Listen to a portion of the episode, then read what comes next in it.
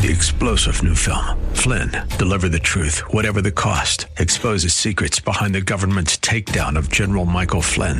Flynn knew what the intel world had been up to. He ordered the first audit of the use of contractors. This set off alarm bells. He told the truth. He was the most dangerous person for Donald Trump to hire. They had to get rid of Flynn. Flynn, deliver the truth, whatever the cost. Available now. Watch it today. Go to salemnow.com. Salemnow.com.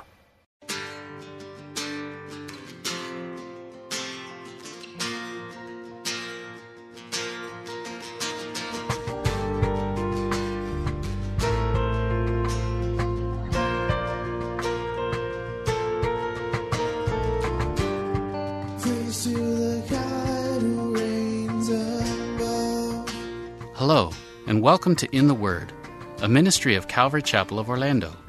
We hope that God speaks to you today as we continue our study verse by verse, chapter by chapter through the Bible with Senior Pastor Will Ramirez. Today, as we continue our study in the book of 2 Samuel, Israel is finally united under King David and once again face off against the Philistines. We'll pick it up in 2 Samuel chapter 5 verse 1. Once again, that's 2 Samuel chapter 5 verse 1.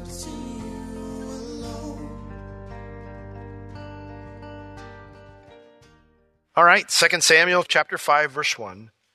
Then came all the tribes of Israel to David unto Hebron, and they spoke saying, Behold, we are your bone and your flesh. Also in time past, when Saul was king over us, you were he that led out and brought in Israel. And the Lord said to you, You shall feed my people Israel, and you shall be captain over Israel. And so all the elders of Israel came to the king to Hebron, and King David made a league with them in Hebron before the Lord, and they anointed David king over Israel. So David was 30 years old when he began to reign, and he reigned for 40 years. In Hebron, he reigned over Judah seven years and six months, and in Jerusalem, he reigned 33 years over all Israel and Judah. So, what's interesting is how the tribal leaders make their case for peaceful reunification here. They say to David when they come to him, Behold, which means please listen to what we have to say. And then they give three reasons for why they want to reunite under his leadership. Number one, they said, listen, we are your bone and your flesh. We are all Israelis here. We are all God's people. This conflict is wrong. Good reason. It was a point that should have been seen as soon as Saul died, but I suppose it's better to eventually realize it than never. The second reason they give is, well, in time past, when Saul was king, you were he that led us out and brought Israel in. You were one of the highest ranking generals in our army. We've followed you before. And, and you know what? The real enemy here are the Philistines, and you're the best person to lead us to defeat them. Another good reason. The third reason they say is, and the Lord said to you, You shall feed my people Israel. You shall be a captain over Israel. And this was the most important reason. God had picked David to shepherd them, to care for them. And so what they're saying in this is we're prepared to submit to God's plan now. We're done doing things our own way. And so in this, all three of their reasons, they, they contain a confession. We blew it big time. But we want to make things right if you're willing. And David is willing. David had lots of reasons to be bitter. It'd been very easy to David to go, you know what? Done. Done with all of you. All of you forever. A pox on your house forever. And yet we see David try and try again to end this thing peacefully. And so when the opportunity comes, it says that King David made a league with them in Hebron before the Lord. They hammered out the details of a peaceful reunification, and it, it worked. David, he does it, they do it before the Lord. In other words, David wanted this done God's way, and he wanted everyone on board with God's way. We're going to do it right this time. and it works. And so they anointed David king over Israel, the whole nation. And so, even though it says they anointed David king over Israel, what's really going on here is that they're saying, we want the Lord to be in charge again. We want the Lord to be in charge again. And you know, as much wrong as was done to David, David's okay with that because being king was never about him. It was about the Lord's glory and about the Lord's leading and about the Lord's blessing on his people. And if you're a leader in some way, if you're, you're a parent, you're a husband, you know, you have a ministry, you're, you have employees, if you're in a leadership position, that needs to be your mindset too. It's not about me. It's about God's glory, it's about God's leading, and it's about God's blessing upon the people I serve. Well, verses 4 and 5 just give us a summary of David's reign over Israel. I think it's interesting that it says David was 30 years old when he began to reign. How old was he when Samuel anointed him? He was just a teenager at the time. That means that David didn't see God's promise fulfilled fully because it says it was seven years later until he reigned over all of Israel. 37 years old. It's at least 20 years, probably 25 years, that David didn't see God's promise fulfilled. That's how long it took. How long have you been praying for that thing that God promised you? Don't give up. Don't give up. Don't stray off the path. Keep your eyes on Him and keep trusting Him. Don't have any zigzags in your history. Now, verse 5 mentions here that David moved his capital from Hebron to Jerusalem at some point. And so, of course, the question is well, how did that happen? Because we know that Jerusalem is under the control of the Jebusites. Well, verse 6 is going to catapult us into the future a little bit and tell us that story. And verse 6, in fact, verses 6 through 16, they transport us about four or five years into the future after David defeats the Philistines, which happens at the end of this chapter. So we're, we're not going in chronological order here. The author is compiling events by subject rather than chronology. We'll go back to the correct chronology in verse 17. But in verse 6, it says, And the king and his men went to Jerusalem unto the Jebusites, the inhabitants of the land, which spoke unto David, saying, Except you take away the blind and the lame, you shall not come in hither. Thinking, David can't come in here. Nevertheless, David took the stronghold of Zion, the same as the city of David. And David said on that day, Whosoever gets up the gutter and smites the Jebusites and the lame and the blind that are hated of David's soul, he shall be chief and captain. Wherefore they said, The blind and the lame shall not come into the house. So David dwelt in the fort and called it the city of David, and David built round about from Millo and inward. And David went on and grew great, and the Lord God of hosts was with him. So we start here with David taking Jerusalem from these overconfident Jebusites. Now, Jerusalem is a city we have met before this, but from this chapter on, Jerusalem will become the most important city in the Bible. It will become the most important city in the Bible, which is why the author breaks chronology. Sometimes the Temple Mount is called Zion. Sometimes all the hills around Jerusalem are called Zion. But the southeastern hill that is known as the city of David is the original Mount Zion. And so, how did David pull off taking a fortress that Israel hadn't been able to take for centuries? Well, verse 8. And David said on that day, Whosoever gets up to the gutter and smites the Jebusites and the lame and the blind that are hated of David's soul, he shall be chief and captain. David, again, not exactly politically correct here.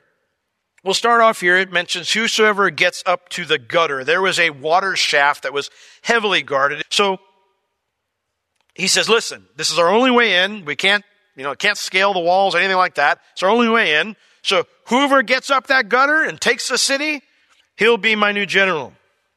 He'll be the chief and the captain. Wherefore, and, you know, David basically what he says is, you know, and, and he makes this little comment in here, whoever smites the Jebusites and the lame and the blind that are hated of David's soul. David basically says, hey, they said, hey, you couldn't be, you know, we don't even need our best soldiers. We can have our disabled people defend the city and you couldn't take it. And David says, yeah, you're all disabled. That, that's what he's saying. He says, they're all disabled. And he says, you guys, and then he goes, and you guys know how much I hate disabled people. And then all the Israelites are like, ha, ha, ha, let's go get them. So eh, he's not politically correct. These are soldiers talking here, and there's definitely some soldier speak. And so they go up and they take the city. Wherefore they said, after they take the city, the blind and the lame shall not come into the house, David's palace in Jerusalem. We'll find out more about that in verse 11. But apparently, David never let the Jebusites forget this taunt that they made. So he reminded them of how they had teased him. Uh, if you have a King James version here, uh, and again, I'm not saying it's right to do this, it's just how they talked. So in First Chronicles 11:6, it, it says a little bit more. It says, And David said, Whoever smites the Jebusites first shall be chief and captain. And so Joab the son of Zeruiah went up first, and he was chief. Now, if Joab became the new chief, that means at some point in the four or five years before this happened, David fired him. Because Joab was David's general before he killed Abner. And so when David makes this claim, Joab says, Get out of my way. I'm getting up there. And Joab is the one who led the charge through the water shaft and took the city. Verse 9 So David dwelt in the fort, Jerusalem, and he called it the city of David. And David built round about from Millo and inward. Millo, these were the outer terraces of the city before. Uh, Judges 1 verse 8 tells us that Israel did conquer all of the surrounding Jebusite dwellings that weren't in the fort. They just couldn't take the fortress. So it had become basically a, a military installation only. Well, David you know, these beautiful terraces. He rebuilt them on the outside of the fortress. And I mean, can you imagine the views, you know, from these terraces out and looking down in the valleys all around uh, Jerusalem? And he began to basically turn the hill into a real city again. And thus, it says David went on and grew great, and the Lord God of hosts was with him. So David, we see a time where David's finally at peace. He prospers greatly. His fame grows, you know, because the Lord is with him. In fact, his fame grew so much that the Phoenician king of Tyre sought a treaty with him. Verse 11. And Hiram, king of Tyre, sent messengers to David and cedar trees and carpenters and masons, and they built David a palace. And David perceived that the Lord had established him king over Israel, and that he had exalted his kingdom for his people Israel's sake. Now, Hiram, the king of Tyre, becomes important because his alliance to David eventually creates problems for Israel down the road. When one of his descendants, a not important woman named Jezebel, marries King Ahab. So we're just getting to know some of these family trees right now and how they come into the story later on. But he had a friendship with David. He befriends him and he offers to build him a palace. You know, it's interesting. David knew that God made him a promise, but he never dreamed that God would be this good to him. And so as he's experiencing all this goodness, he begins to ponder why? Why? Why are you doing this for me, Lord? And it says David perceived, he realized two things. Number one, that it was the Lord who established him king over Israel. In other words, it was God who did this, not David. And then number two, that God had exalted his kingdom not for David's sake, for his people Israel's sake. God had blessed David so the entire nation would experience a blessing. And you know, every leader who is godly understands these two important truths. It's not about me. It's not me that built whatever it is that God's doing, you know, or the, whatever the, the, the, the ministry is, or my family, how it's prospering, or my business is prospering. It's not me. It's not me. It's the Lord. The Bible says prosperity does not come from the east or the west, but where does it come from? The Lord. It comes from the Lord. The second thing that every godly leader understands is it's not about me even in the blessings. Yes, God loves me and he wants to bless me. God loves you and he wants to bless you. But when God calls a leader and he blesses them, it's because he loves everybody else as well. The leader is not greater than those they lead. They're part of the group that God wants to bless. And this is the role they play in that blessing. Now, here's what's cool about that. Realizing those two truths that it's God who does it, you know, it's God who prospers it, and it's the Lord doing it because he loves his people. Realizing that takes the pressure off. Basically means I'm not the one building something, you're not the one building something. And it keeps our pride in check because it reminds us that we're servants, not rulers. Right? We're servants. We exist to serve God's people, whether you're, you're a mom or a dad, whether you're an employer, or whether you serve in the ministry. And isn't that what Jesus taught us? In John chapter 13, verses 12 through 17, after Jesus washed their feet, he goes, Do you realize what I've done to you? He goes, If I, being your master, have done this unto you, how much more should you do the same? Take on the form of a servant and do the dirty, stinky jobs. You know, Jesus said, You call me Lord, and rightfully so. and no servant is greater than his master.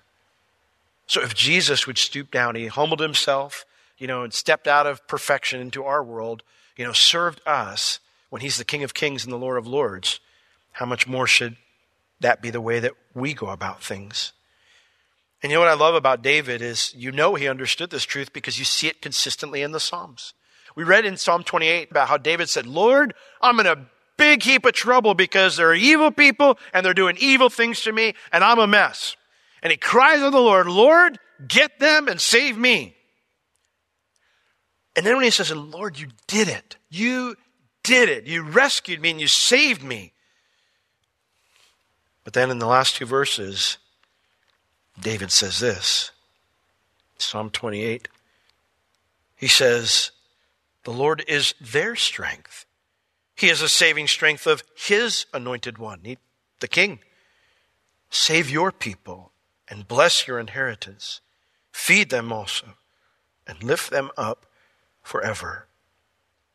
David's heart, when he got out of this trouble, was he's like, you know what, Lord? You didn't just do this for me, you did it for them.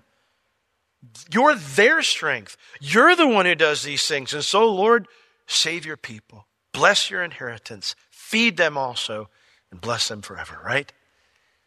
That's the heart of, of a leader. It's how Jesus was, it's how he taught us to be. And it's one of the things that David got right. Was David in trouble? Yes. But his place was to seek the good of God's people, not himself. And I ask you, is that how you lead your family, your marriage? Is that how you lead your ministry or your work environment? It needs to be if we name the name of Christ. Well, everything wasn't great for David. Verse 13, 2 Samuel chapter 5. He didn't do everything perfectly. And David, verse 13 says, took him more concubines and wives out of Jerusalem after he was come from Hebron and there were yet sons and daughters born to David, and these be the names of those that were born unto him in Jerusalem Shemua, and Shobab, and Nathan, and Solomon, Ibhar also, and Elishua, and Nepheg, and Japhia, and Elishama, and Eliada, and Eliphelet. Um, sadly, this area of David's failings becomes worst. And while David sought to do many things God's way, he enlarges his harem. It doesn't tell us how many women, but just a lot of kids, just sons. We know he had daughters probably too. And this will hurt David in the future. Now, when we get to verse 17, we return from the future to the Philistine problem after Israel reunifies. In fact, if you want to understand the connection, you need to read the end of verse 3 and the start of verse 17.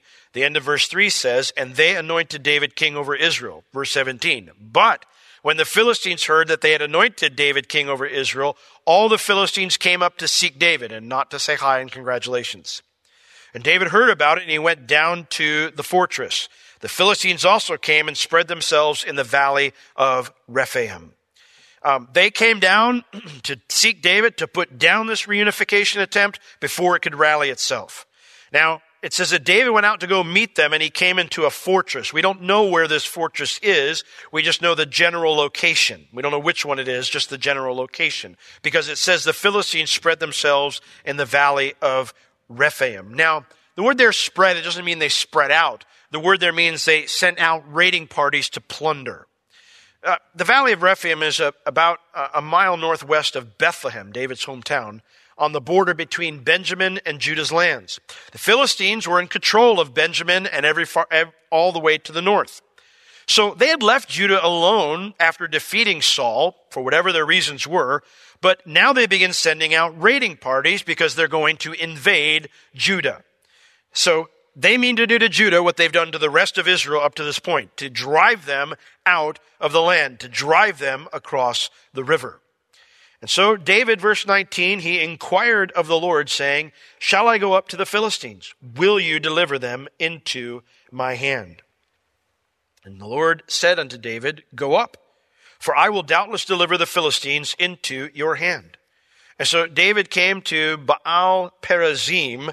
Uh, it's a hill on the north side of the valley where the Philistines camped. It's named Baal Perazim because it, it means uh, the Lord has created a, be- a breach, an opening. It's named this because of the massive opening that, that God gave David in the battle. For it says that David smote them there and said, The Lord has broken forth upon my enemies before me as the breach of waters. Therefore he called the name of the place Baal Perazim. Uh, there they left, the Philistines left their images, their idols, and David and his men burned them. This is in obedience to Deuteronomy 7, verse 25, which says, The graven images of their gods you shall burn with fire. You shall not desire the silver or gold that is on them, nor take it unto you, lest you be snared therein, for it is an abomination to the Lord your God. So, again, David may have gotten the marriage thing horribly wrong, but he did get many other things right. These images, these idols that were left behind would be worth a fortune. But David doesn't care. And that's a good lesson for us.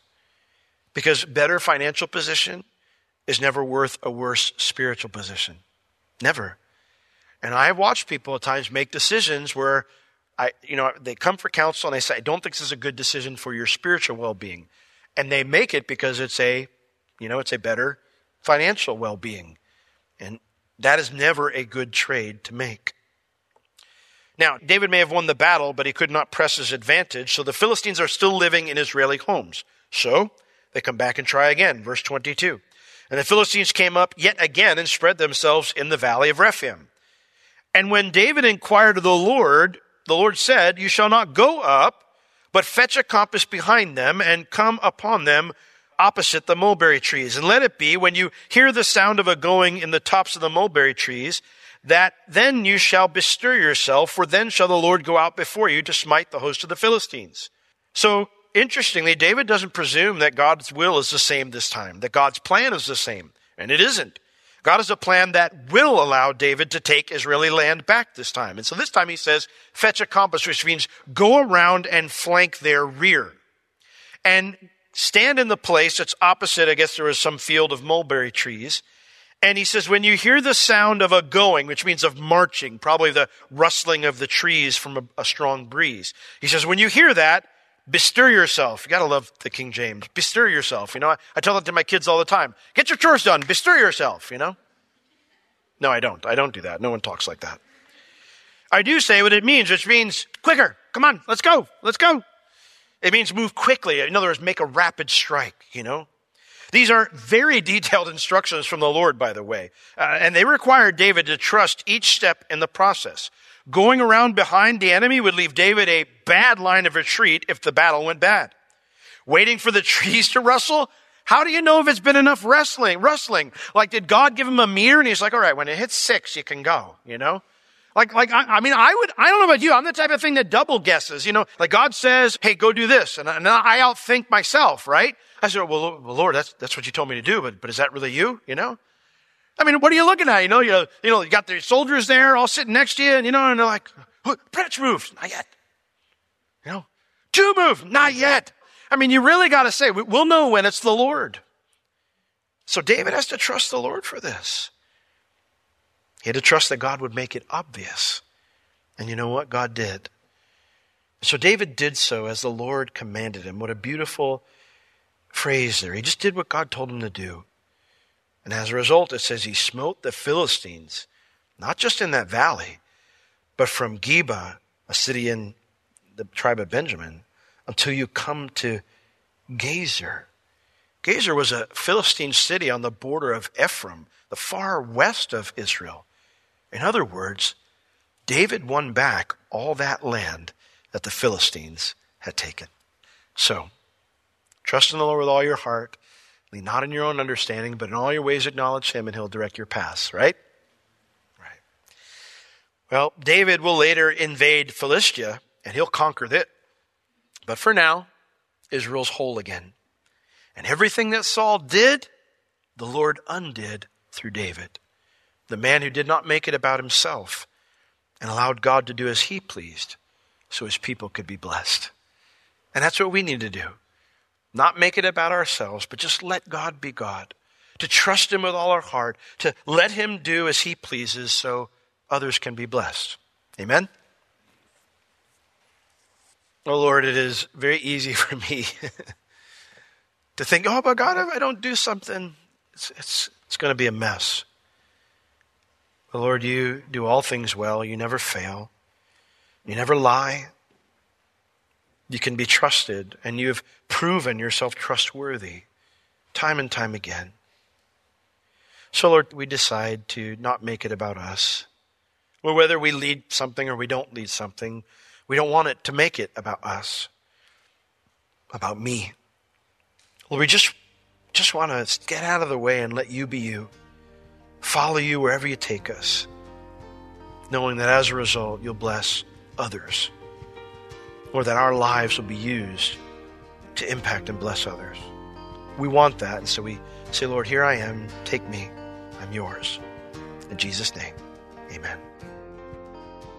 This has been In the Word with Pastor Will Ramirez, a ministry of Calvary Chapel of Orlando. You can listen to all of Pastor Will's sermons and find other valuable resources online at www.calvarychapelorlando.com or on the Calvary Chapel Orlando app, available on iTunes and Google Play. If you have any spiritual or physical needs, please contact us. We would love to pray for you and assist you in any way we can. You can reach us at 407 523 0800 during our office hours, Tuesday through Friday, 9 a.m. to 4 p.m. Thank you for joining us today. We will see you next time as we continue to learn, walk, and live in the Word.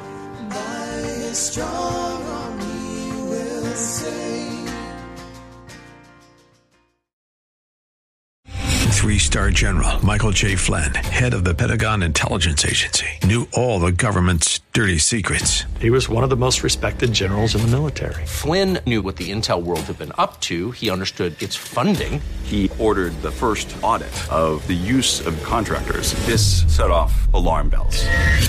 The explosive new documentary, Flynn, Deliver the Truth, Whatever the Cost, uncovers the facts behind this scandal. Flynn told the truth. He was the most dangerous person for Donald Trump to hire. I find out the worst enemy that I'm going to face in my life is right here in America. They took my assessment and they wanted me to change it. And I was like, I'm not changing it. They had to get rid of Flynn.